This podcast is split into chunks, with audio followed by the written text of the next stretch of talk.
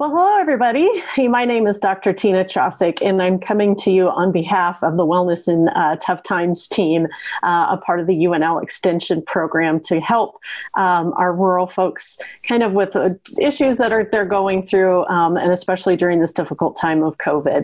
And so today, um, I'm going to talk to you about how you're coping. And um, the title of this talk is COVID 19 Go Away. Uh, because I don't know about you, but I am really tired of COVID 19. Um, I'm coming to you from my house because that's where um, I am working now, um, which actually has some really good things attached to it. So we'll talk kind of about some of the challenges, but we also want to talk about some of the good things um, and how we're dealing with all of this. And so let's start the conversation. So, part of my job, um, I am an associate professor at UNK and I teach in the counseling and school psychology department. Um, I also am the director of uh, a program at UNMC called Beacon, which stands for the Behavioral Health Education Center of Nebraska. And basically, I get to do lots of fun things um, and work with uh, students and, and, teach students how to do behavioral health counseling and services um, and get more folks out into um, rural Nebraska who can be providers and so I am a rural girl at heart. Um, actually, where I'm coming to you from is a very, very small town in south central Nebraska. Um, there's 300 people that live in the town. And um, I, I, always joke my front door is a cornfield and my back door is the city hall where all the, the farmers uh, gather every morning to have coffee. Um, and so I get to enjoy their dogs coming over into my yard, which is awesome. Um, and so I, I grew up actually out in the panhandle and um, more from a ranching uh, background. And um, I just loved that way of life. And so when I went off to college, um, I knew that I could not be in a big city. Um, and Kearney to me uh, is the big city, and that's where I went to school.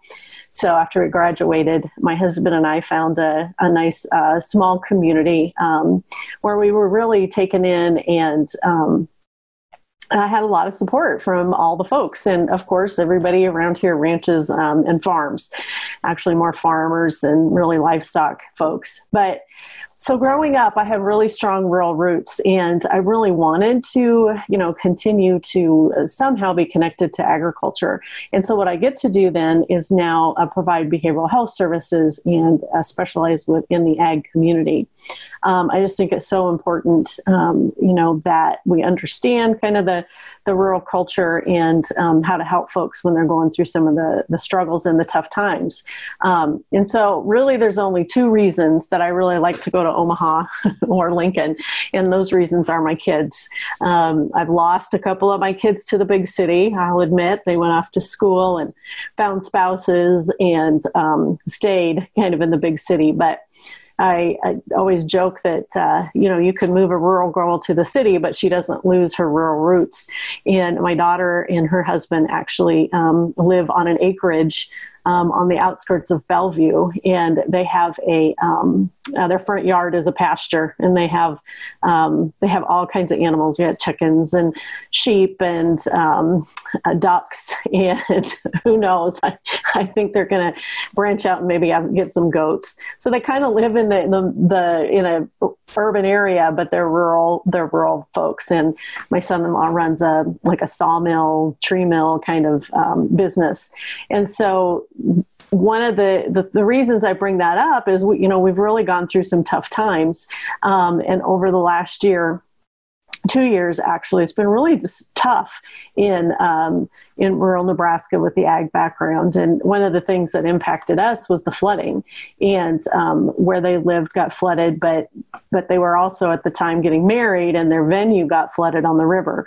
And so we got to have their wedding in the middle of the pasture. And we had a couple of fun guests which were their um, sheep Penny and Jenny got to join us on the wedding. Um, and so we call it the city ranch. So I, I just I, I think that um, you know it's such a privilege to be able to to live in in the area that we do. And so but there's also a lot of challenges. And you know this last like i say two years we've really had some challenges. And, and i'm just like can we catch a break please? You know it, starting off with with the flooding the bomb cyclone the blizzard out in the panhandle it was just a really tough um, time and you know weather event for for already hurting and struggling um, ranchers and, and, farmers, and and you guys know that. I mean, you're right in the thick of it. Um, and so we've had that. We've had so many different kinds of challenges that now we run up on this whole COVID thing, and that is also challenging us to be. Um, take a look at, at how we're dealing with things and you know i guess really be honest with ourselves. How are we handling it all? How are we coping with it? And so um, the rains you know the flooding came and and um, the land sure you know took a hit from that all the way from the river um, over on the eastern side of the state you know to the northern part of the state when the ice jams and the, the dam broke. Um, and then in the uh, panhandle where we had the blizzards and, and folks were digging out their cattle and trying to protect, you know, the during the calving season. Um, my family has a, a ranch and, and cattle um, up there, and it was just a really, really tough time trying to keep the livestock cared for. And so we've gone through some really difficult times, like this whole natural huge disaster within the last year. Um, and then you layer that on, right, to an already hurting kind of situation. And farmers and ranchers, um, you know, you guys know that that you're so impacted by things that are outside of your control. Um, you know, things like the weather events um, that we have, and so yeah, rains, you know, that just kept coming over the summer and kept the ground is just so soggy um, and you know hail at the wrong time wiping out the crops. Um, and you know there's also things mother nature throws at us such as pests and disease. And so you know that is something that you can't control. And so it just makes for a really stressful stressful time.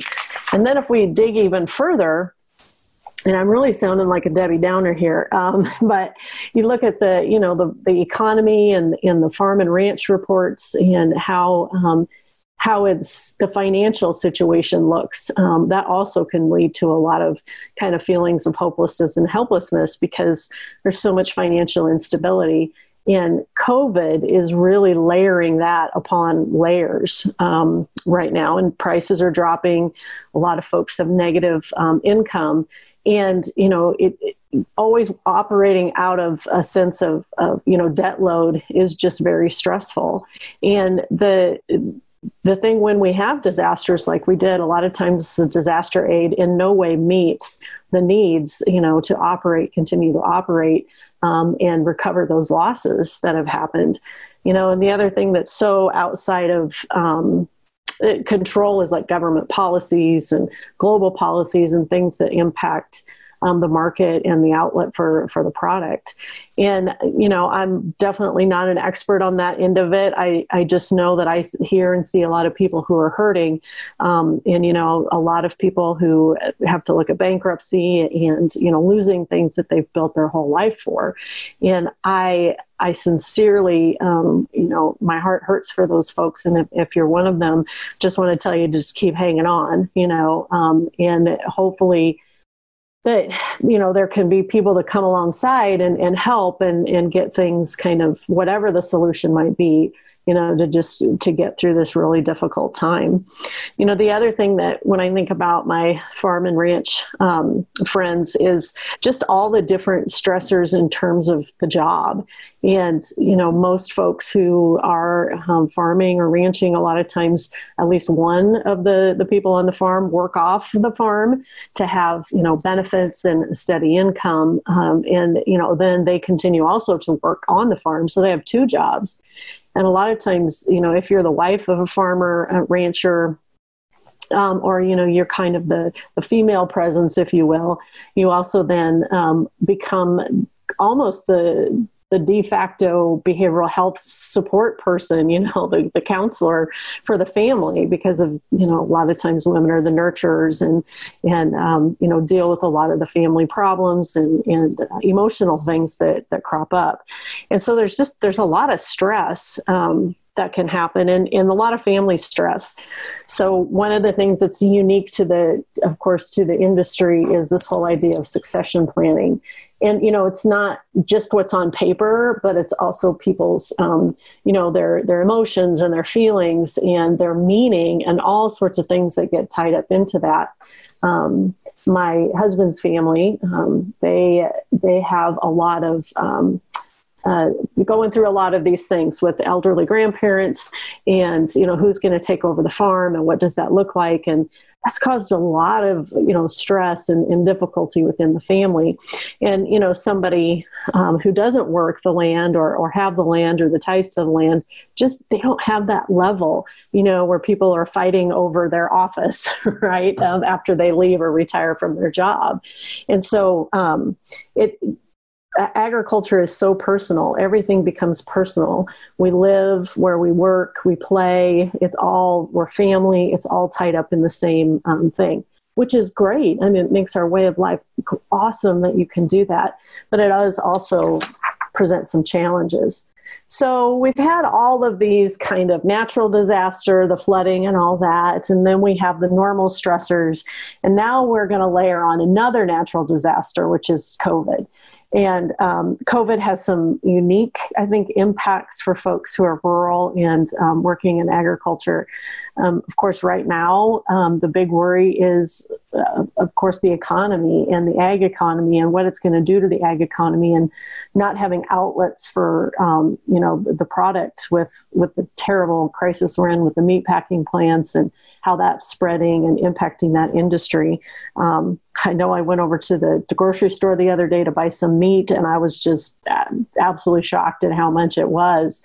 And um, you know that supply chain is just really being disrupted um, and i know that it's not the farmers and ranchers on the other end that's getting all of that you know extra money that we're paying for meat um, or milk or whatever it is at the store um, and so that's going to create you know some extra financial challenges um, for folks as their product is you know not going to be able to get as much for it as what you had in the past. And you know playing uh, paying employees can be difficult. Um, you know maybe being off the farm you've lost some jobs as well and so it's really financially, I think, difficult. Not to mention if somebody in your family is ill or not feeling well or has, you know, contracted the virus. That's a, a huge stress, you know, and how do we keep everybody safe, um, you know, when we all live together? And then there's so there's just a lot of increased family stress on top of you know normal day-to-day stuff that you do. The kids are home now right? And we're going to have another webinar here about like i'm i'm the kids are driving me crazy. What do i do? Because we're not used to you know now being teachers and um, all the other things that we have to do because we cannot we have to be physically distant. And so uh, covid-19 I, I, just really say go away. We've had enough right? The ag community has had an absolute enough of all of these natural disasters. And there is there is a cycle that that we go through in terms of disaster recovery. Um, and you know there's lots of things that happen but a cycle in terms of our emotional well-being and how we handle things. And so the pre-disaster um, phase which is you know we're waiting for it to happen in, in nebraska we waited quite a while for the for covid to really hit us because we're in the middle of the country. Um, and so we had this kind of sense of impending doom um, and so, you know, emotionally, we're just kind of in a wait and see period, maybe a little bit anxious. Um, but then when it hits, and like it has, then we kind of go into action. And there's this um, phase that's called the heroic phase, where we just get down to business, we get things done, right? We get the masks, we sew the masks, we make sure that things are clean and that we've taken care of what we need to take care of. And the communities, especially with the flood, you saw this a lot. Communities kicking into gear, you know, doing sandbagging. Um, helping out neighbors, moving cattle, all kinds of things, you know, after it hit to, to be helpful. So our communities come together and, and we get close and, and tighter. Um, and that's really kind of what they call the honeymoon period. So everything is great, you know, in, in terms of we're working through this together. Um, we're going to get through it. Um, you know, we had a saying in, um, with the flood, which was you know Nebraska strong, and uh, you know the, we'll get through this as Nebraskans because we are strong and resilient, right? And we still have that, and that's just a really good thing that we come together. Um, and but then hits what we call the disillusionment stage. So as time goes on and we continue to deal with the problems, and you know, with the flooding, it was continuing to deal with the aftermath of, you know, uh, sand um, all over in in the in the fields and not being able to use the land or pumping the water out. Um, dealing with kind of not being able to plant, um, you know, when it was time because it was so wet, planting late, and just a lot of, you know, repair of things.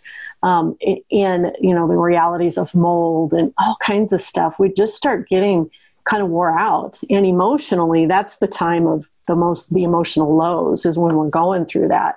And now we're layering another kind of tragedy on top of it, which is COVID. And now we're going through more things. And so that's why I think we get really concerned with how people are dealing with it and um, how they're coping with it. Hence, why we're doing these um, uh, webinars and podcasts for you to take a look at. So, what we want to get to is the reconstruction or the new beginning, where we've worked through the grief, um, we've come to terms with what's happening, and we really get into a new normal, right? And um, that's what we hope to get to soon. Um, and there will be setbacks, of course. Every, you know, something will happen and it'll push us back a little ways. But we want to get to where we're more on an emotional even keel rather than you know the highs of the honeymoon and the heroic stage to the lows of all the di- disillusionment stage we want to get to kind of a normal um, even even keel kind of you know that we feel like we have control of life again um, or at least what we can control. And that is what i call the anxiety control factor. And so you know we as humans want to do as much as we can to control things right? It's innate in us. Um, you know we want to make sure that we, you know, are kind of like captains of our own ship and and that we can control things. And um, a lot of times we find that it's outside of our control. And i think ranchers and farmers know that the best. You know you can't control the weather. Um, you have to roll with punches and be ready to to quickly change at any time you know make make a plan b because plan a didn't work out.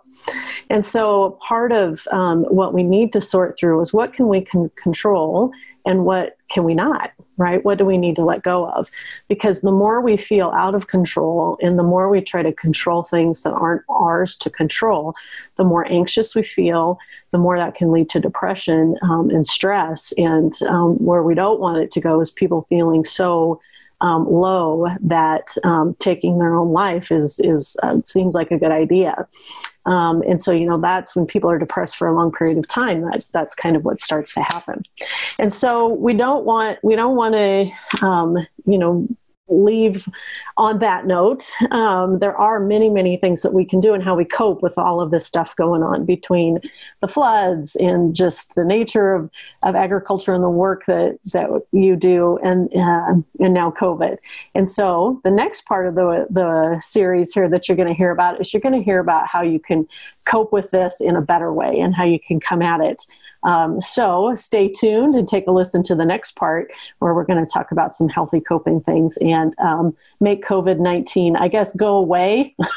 Even though we can't get rid of it, we can make it have less impact in our life.